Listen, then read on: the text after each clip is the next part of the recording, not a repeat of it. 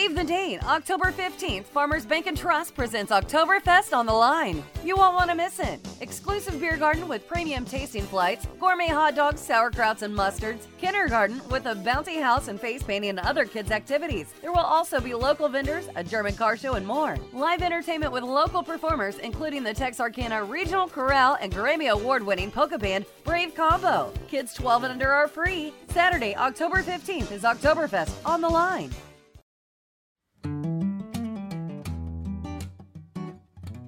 Hello and welcome to On the Line. I'm Carl Richter. Christina Rivas Jones is director of 100 Families Alliance, a new project of the Literacy Council of Miller and Bowie counties. 100 Families seeks to coordinate services available to families in crisis. And as you'll hear, there are already some local success stories. Gazette reporter Mallory Wyatt joined me in talking to Christina about how 100 Families works, why she felt called to take on the job, how her personal background prepared her for it, and more. Here's our conversation with Christina Rivas Jones. Hi, Christina. Welcome to the studio. How are you? I am wonderful. Thank you for having me. Sure. Here with us, too, is Mallory Wyatt, Gazette reporter. Hi, everyone. So, first of all, foremost, tell us about the 100 Families Alliance. What's it all about? Yes. So, uh, we, Jenny Walker, the director of uh, Literacy Council, and myself were really excited to be able to bring this down here to our area. Um, today actually marks 11 months that I've been in this position. So not quite a year. And it's amazing all that's been able to be accomplished just in this year, um, or, or 11 months rather, uh, through community collaboration. And 100 Families, it actually started by Governor Asa Hutchinson in 2015, as, shortly after he took office, as a way to address the growing number of people going into incarceration in Arkansas and how that was being mirrored by children going into foster care. So it only makes sense if parents are getting locked up, there's no place for the children to go. And it was really an epidemic throughout the state, and he really wanted to address that. So a task force got together, and um, ultimately the 100 Families Initiative is what was birthed through that. It started in uh, 2019 in actual practice, and that was in Sebastian County, Arkansas, which is the Fort Smith area. And in that year alone, by using this collaborative case management model that we use. Before they started, only 43% of children that were in foster care were being reunited with their families. So chances are, if your child had been taken through um, some sort of DHS matter, what have you, or if you were going into a prison or jail for any significant mm-hmm. amount of time, you probably were not going to get your child back or children back. Mm-hmm. And 2019 comes, they start this model. This was the only thing that was different in the entire county. Uh, after one year, 82% of children were being reunited with their families. And so we're not talking just a handful of children here. It's almost twice as much. And it's directly due to the fact that this model was put into place and that community organizations were given the, the outlet and the infrastructure to be able to communicate between each other more um, effectively. So it's really all about collaborative action. Yes. You're you're coordinating lots of different services. Correct? Yes, and so with, through this locally and throughout the state of Arkansas, we're not recreating any services. We're just harnessing the power of what's already out there because we know here in Texarkana we have wonderful, wonderful people with great service-minded hearts. Everyone is doing awesome things, but we're all seeing the same people. So it just if you think about it makes sense that we should all be talking to each other while we serve the same population. And that's exactly what our model does. Is it provides that background infrastructure and we do it through a cloud-based platform that allows uh, families to be onboarded. And, and our whole goal right now is to try to create as many intake points as possible throughout the community where people in crisis go. So we have case managers at the literacy council. Uh, we're also working with the probation offices on both sides of the line and they've been amazing with uh, integrating into this model with us for some of their probationaries. Uh, we have lots of other nonprofits and volunteer organizations that are serving in a case manager capacity. Texarkana College has been really supportive as well.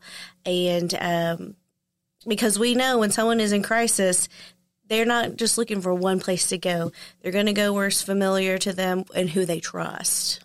So, what are some of the groups that uh, you're working with. Mentioned TCE. Yes, we have a great relationship with Texarkana College, um, a wonderful relationship with Salvation Army. Um, our case managers have facilitated relationships with the housing authorities on both sides of the state line. Lots of churches. Uh, we have some apartment complexes on board now. Um, over over total, we have 50 alliance partners, um, and that's just been within six months that we've actually been in practice because we just kicked this off, like went live back in the spring. So we're right at about six months. We've grown it to over 50 partners. Now, some of those partners do not provide a direct service, and that's okay. In order to be what we call an alliance member, we it's anybody that's in support of what we're doing of this model and of working collectively for the benefit of families in crisis in our area. So at one point in time, you may not be able to help someone directly with food insecurity or having their lights cut off, what have you, but you may know somebody that knows somebody that knows somebody. And so it's all using that power of just our, our own personal networking and then our community networking as well. So, kind of um, jumping off of that, what brought you to nonprofit work? Uh, that would be the very persuasive Jenny Walker, executive director of the Literacy Council.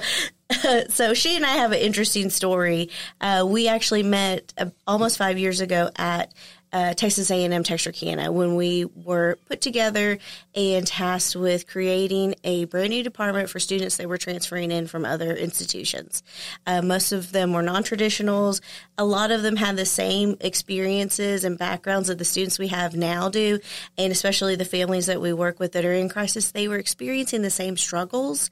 So we now looking back, like to say that our work there at the university, it was all a pilot for what we're doing now, just on a much smaller scale. Um, and when she took over the Literacy Council in the height of the pandemic, uh, which was a feat all unto itself, you know, she and I had had conversations because of the relationship that we built, and we knew that that we wanted to do bigger work on a on a grander scale where we had a little more oversight of things and um, so we were just kind of waiting for the right opportunity. So I, I knew at some point I was going to join her so that we could continue our work together, but we never knew it was going to be led in this direction or in this capacity because uh, we're both very passionate about education and educating adults as well as for the benefit of the children that are in those adults' care. Um, and then she found out about 100 families through a, a conference that she attended for the state of Arkansas, called me while she's on vacation with her kids and her husband and you can hear like go-karts in the background. And she's like hey listen don't mind all of that noise back there but i heard about this. I got to tell you about it. She like gave me her five minute elevator pitch. I was like okay i'm in. Let's do this. Like what do we got to do? And so that was last summer in about may june and we started working on it, researching um, like on my lunch breaks and evenings, weekends. We were working on it. We were co- connecting with the folks in Little Rock, the leadership team there. Um, it's really funny because there were times when I would go on my lunch break, sit in my car, and be on a Zoom with them over there, just so we could learn like how can we do this, how can we make this happen, and then of course the issue of how am I going to have a salary because I have all this stability myself. And our whole point was to work with families that don't have stability yet. I'm leaving a very stable right. employment opportunity. And I loved it there at the university and they've been great partners for us too. But we just kind of knew if we don't do this, knowing all the information that we know and we know that it's out there, we're doing a disservice to our community by just holding this knowledge. So tell us about some of your success stories. Who, who wow. have you worked with so far? We have worked uh, some of our clients just most recently, last Friday, so a week now, we had a client move into her apartment. And this is a client that came to us through a local employer. It was actually uh, Cullum and Carney, which they've been a really big supporter as well. Um, they reached out to Jenny because they had met this woman through an interview process. And throughout the interview, it one of the questions just kind of led to the fact that she was homeless. They were not violating any rights or anything like that, but it just came out.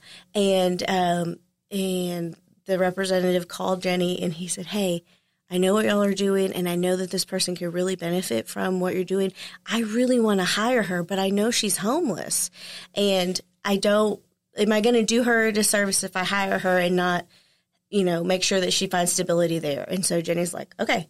And we got her in touch with our case manager, and everything started rolling pretty pretty quickly. So within the matter of six weeks, uh, we were able to get her back into Salvation Army because she had previously been there, but because she didn't have children with her right now, they had to make room for for a family with children, which we totally understand. And so for about six months, she's been living in abandoned buildings throughout town, in parks, and but every day going to the library, filling out job applications, and she is definitely an example of situational poverty. I mean, we do work with people that have substance abuse um, backgrounds or coming out of incarceration, people that have experienced a lot of trauma and, you know, maybe not made the best decisions that have led them to the certain circumstance. Uh, but that wasn't the case for her. She was the caregiver of her family and she has moved all over the country. She's been classically trained in many things and, and very bright and just a, a really a joy to be around. And she ended up down here because, um, it was a friend from another area that she came came down with this friend. They got sick, and then they ended up passing away. And she had no one here, no, and she had just been taking care of them. They had been paying all of the bills. Knew no one, had no way to even get out of here. And so that's sometimes things that we don't think about is people in those situations you can't even get out. Like Right. geographically, she couldn't even get out, and so she just did what she thought she needed to do, and she went to the Salvation Army, and she stayed as long as she could, but understood that you know this is a place where families take priority, and that was you know she bears no hard feelings toward them. Mm-hmm. And she'd been going on interview after interview after interview for months and months, and then never get a call back until she got this interview there at Common Carney. And so by that night, we had a place for her to stay. She had already received a housing voucher. But the thing with housing vouchers, and they are great, but it is so specific with who can take that voucher. We work really closely with the university and the interns there, and we had two interns that called every complex in the all of the county, not even just Texarkana, but all of the county, and we only found two apartments. And it took them almost two weeks Wow. to find two complexes that even take that specific voucher, Right. that And- participate and in that specific program. They can just refuse to. Yes. Correct. Yes. There's no, you know, there's nothing legally requiring you to accept this voucher. So she had this voucher, which was about to expire when we met her, but our case manager called the Council of Governments and they were able to extend it for one more month. She had already gotten one extension on it. And we- because of the relationship we've built with them and explained how we're working with them, we've done um, some other things with them up until that point. And they said, okay, we can do 30 more days, but we've, you know, after 30 days, she's going to have to start the process over. And so our team of interns and then our case manager, and, you know, we're all making calls, found two apartment complexes, but then one of those complexes decided that they were not going to take that voucher. So we were down to one complex that had one unit available. Wow. And so we thought, oh, great.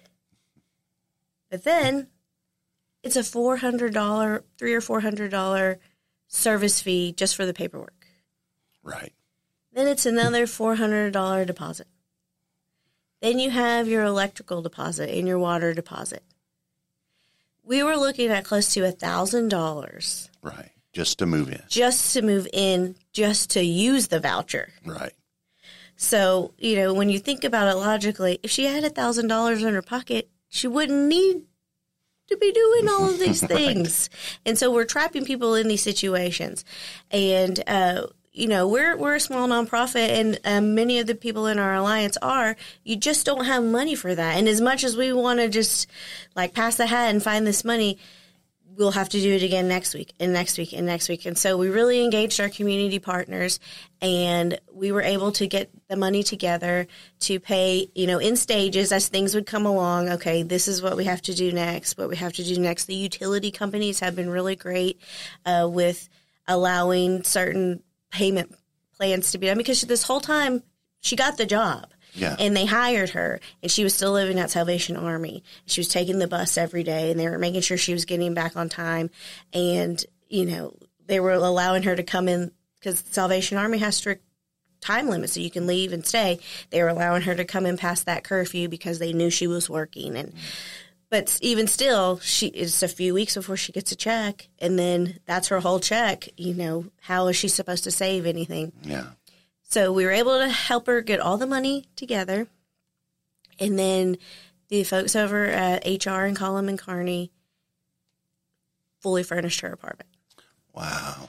And so last Friday, and we felt we did feel a little bad for this part. Uh, so uh, if you're listening, I won't say your name to you. Uh, yeah, keep your privacy. However, we do apologize for the little bit of uh, antics that went on the last few days because she was calling our case manager every day. She said, "I know I'm supposed to move on Friday, but they keep telling me the key's not ready, and I really need a key, and I, I really, I mean, I would just like to go, and I'll just sleep on the floor." my but gosh. but all the while, we knew this was all being done. The apartment complex has was fantastic and they let us get in early and and Cullum and Carney get in early the night before to set everything up and then of course um, her manager there uh, knew everything and, and was really instrumental in it. And so we were able to be there inside when they brought her in and you know to welcome her into her to her new home. And she even had friends that she had made in the short while from from her work come as well, and they brought her gifts, and the complex brought her gifts. And um, after we left, uh, her her boss there was going to take her to Salvation Army to get her things, and and none of this would be possible Right. without our community partners. So it was really incredible to be in that moment and see, like, this is population level change. Um, that's our most recent story. And if you have time for another one, I have a really good one too. Yeah, I just have a quick question. Um, so just whole, I guess, compilations of you helping this woman. I know you said it was an incredible moment, but what feelings does that bring you? Me? Yeah. it, it really just drives me forward to say we've got to shed more light on this. And I know people say the systems are broken. The systems are broken, but it's up to us to fix those systems. We can't just sit around, just like last year or, or 18 months ago, rather, when Jenny and I heard about this. If we would have just said, wow, that's great, that's really impressive, and then just kept on, it's not going to do any good. And so, same, same with, with these kind of things. When you, we learn about how these systems are broken, you can't just say, "Oh, that's that's really bad," and move on with your life. It just it just changes you, I guess, being in it day to day, and and also just with my personal life, it's really hard to have a bad day when you are working directly with with people that are in these true crisis and things that probably would have really set me off before or you know what have you. It's like it, it doesn't it's so insignificant when you look at the bigger picture and so really with these experiences and like last friday it all i mean it feels great and i know that she is very worthy but everyone that we're working with is very worthy regardless of their background The people that you're working with, um, there's typically they're typically part of a population that um, receive a lot of, I guess, untoward behavior, and there's a lot of misconceptions. Um, do you want to maybe shed some light on those Yes. misconceptions while we're at it? Absolutely. So this is my favorite thing to talk about. So we, with the model that we use, it's deeply rooted in Maslow's hierarchy of needs. So anybody with an education background or, or has ever heard, we like to call him our good pal Maslow because he really had it right. But we have this great graphic that we use. It's the pyramid. So in the in your hierarchy of needs, at the very bottom are your basic needs. And that's what our model follows. We, we evaluate our clients in 13 areas. So we're not just talking about, you know, where are you living? How are you eating? Do you have a job? You know, those are kind of what people would think are most important things, especially with people coming out of incarceration. The very first thing they're told is you got to have a job. Well, in our in Maslow and in our pyramid that we use, our framework, employment, education, financial management is at the very top. And we're looking at things like your mental health, your physical health, your dental health, because those all affect your daily well being. Food, shelter, safety, that's at the very bottom. So every single one of our families are evaluated there. If they are in a crisis in any of those areas, that's where we automatically start. And then we move up the ladder. Childcare, transportation, education. Do you have your high school diploma? You may not have it right now, but you also may be fleeing a domestic violence issue. So it doesn't make sense for us to get you enrolled in a GED program when you're trying to make sure that you and your kids are safe tonight. Same with employment. You can get a job just like this, the woman that I was speaking about, she got a job, but she didn't know where she was going to lay her head at night or how she was going to eat. So how can she be, how can anybody be a good employee when they don't know what's going to happen at the end of the day? And so just taking it all the way back to base level and making sure that that we're looking at those things. And so people typically, you know, like you say, they get mislabeled as being lazy or, oh, they just want to live off the system. The system is not great and is definitely not something that I would recommend living off of. You know, so every single person that we have encountered, we, we worked with another uh, young lady that we met through the Bowie County Women's Center. She had been um, given the option to either go to prison or go to the recovery center. She was 20 years old. She was pregnant. She didn't even find out she was pregnant until she went into the center. So that was the first medical care she had received in who knows how long. She had been doing meth since she was 12 years old Oh my God. because that's what her parents did. Hmm. That was just the way of life. She knew no better. So just like, you know, our parents teach us brush your teeth every night, make your bed, you know, these things, she was doing drugs from a mm-hmm. very young age. And Poor so kid. she she knew nothing else and ends up getting incarcerated, but through the work of the Women's Recovery Center and them connecting with us. And she completed the program. She found out she was pregnant there. And that was kind of what she needed to see that not everybody lives like this. This is not the way that it's supposed to be. And as we got to know her and work with her, all the while she's in the women's recovery center so we would go there or we would they would bring her to us and, and it, we have a really great relationship with them she really like just latched onto our case manager and started to share more things. And so we learned that when she had her baby, which she had her baby a week after she completed the program, during that time we were able to secure a place for her to live. Uh, there's a wonderful organization in town called Grace House through, through uh, Church on the Rock their whole mission is to take young women in that specific situation, similar circumstances that have small children or are pregnant, and just teach them how to be a mother. Something that you would think, oh, your instincts kick in. Well, the instincts of this girl's mother was to teach her how to do math Right. instead of fractions. And so we that was such a great day when she was able to be picked up from Women's Recovery Center, go to Grace House.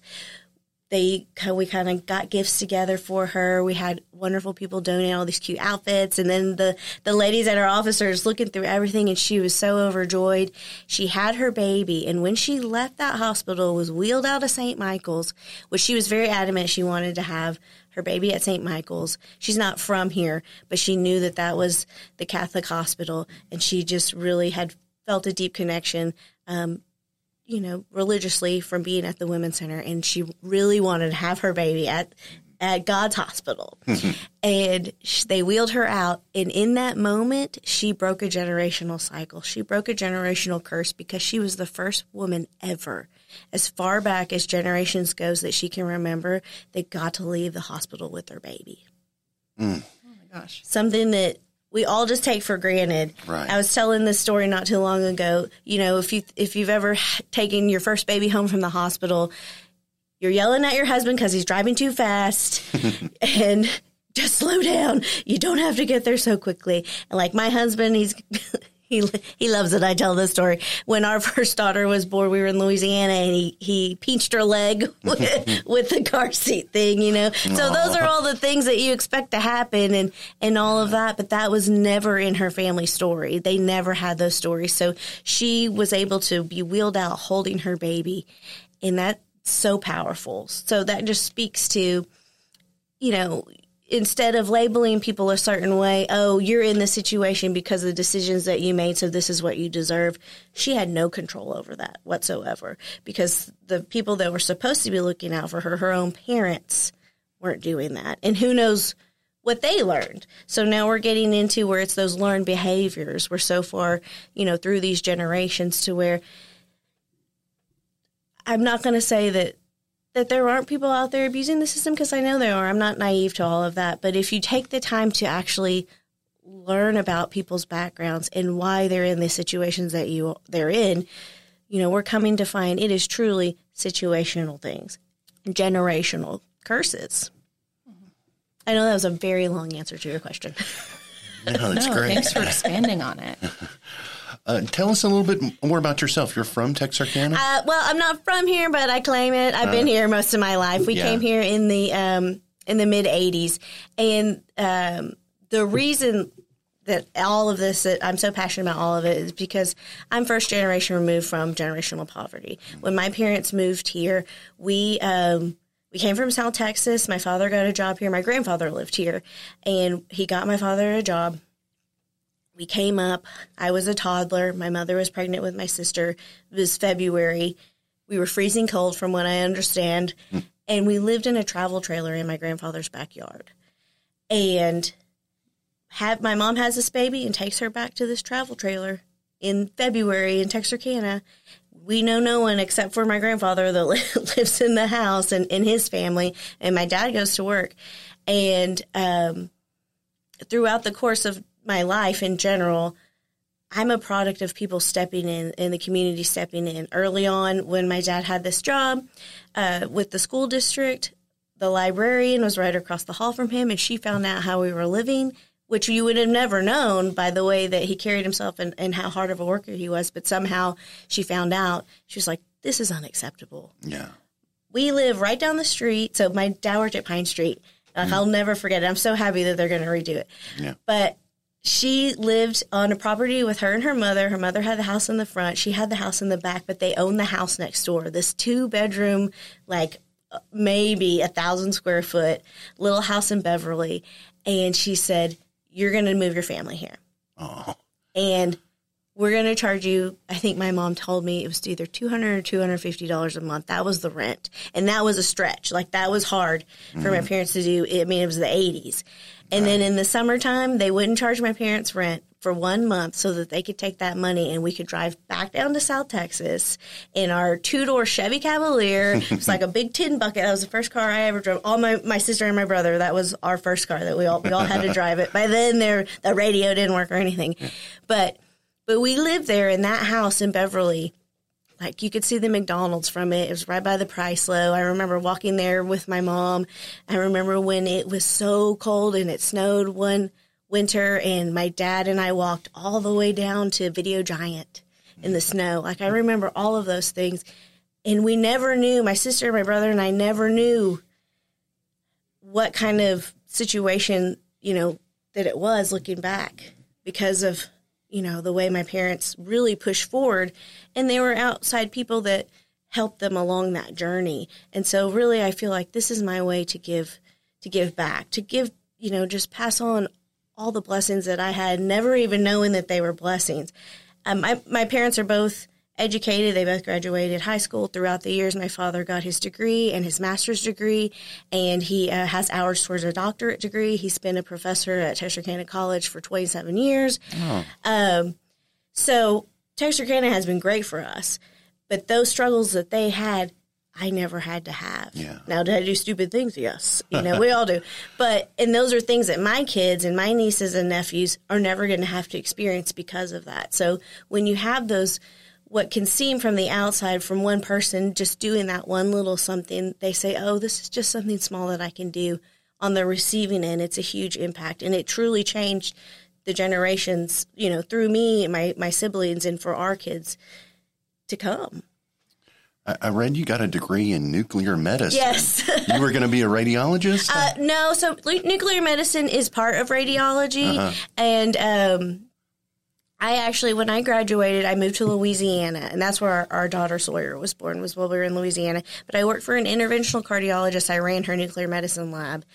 And uh, I loved it. And I, what I did is I worked with people to evaluate their hearts. I, I only was in cardiology, and I did these exams to see if they needed to have a heart cath, they needed to have open heart surgery, uh, bypass, what have you. And it was great. But then after we had the baby and the whole leg pinching incident, I was like, we got to go home. yeah. I need my mom. All right. So we, uh, I was there for about five years, and then we came home. Yeah. And uh, yeah, and I stayed in nuclear medicine a little bit, and in medicine in general. I worked um, at Wadley in um, in marketing some, and and I loved it. and It was great, but I just was kind of getting to that point where I was so far removed from my patient care because I love working directly with with patients, and I just kind of felt like I feel like I'm stalling out a little bit, and, and I'm not fully in it, and not to to anybody's fault. The hospital's great.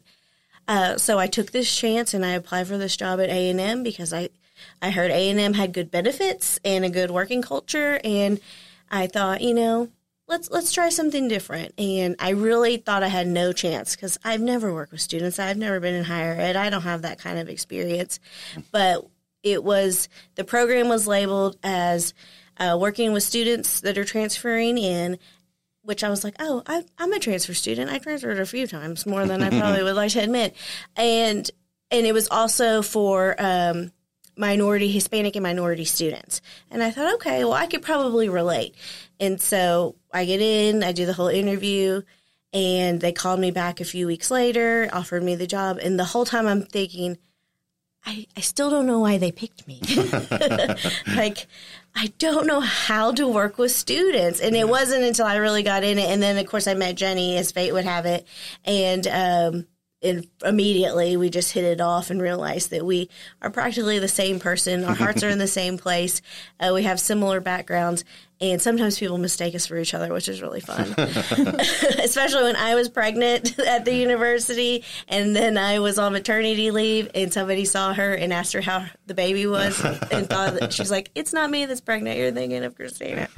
Um, but yeah, so working with the students once I got into it, I realized this is just like everything I've done. So, and and later on, you know, I finally got the nerve after I knew that I was good and I wasn't going to get fired.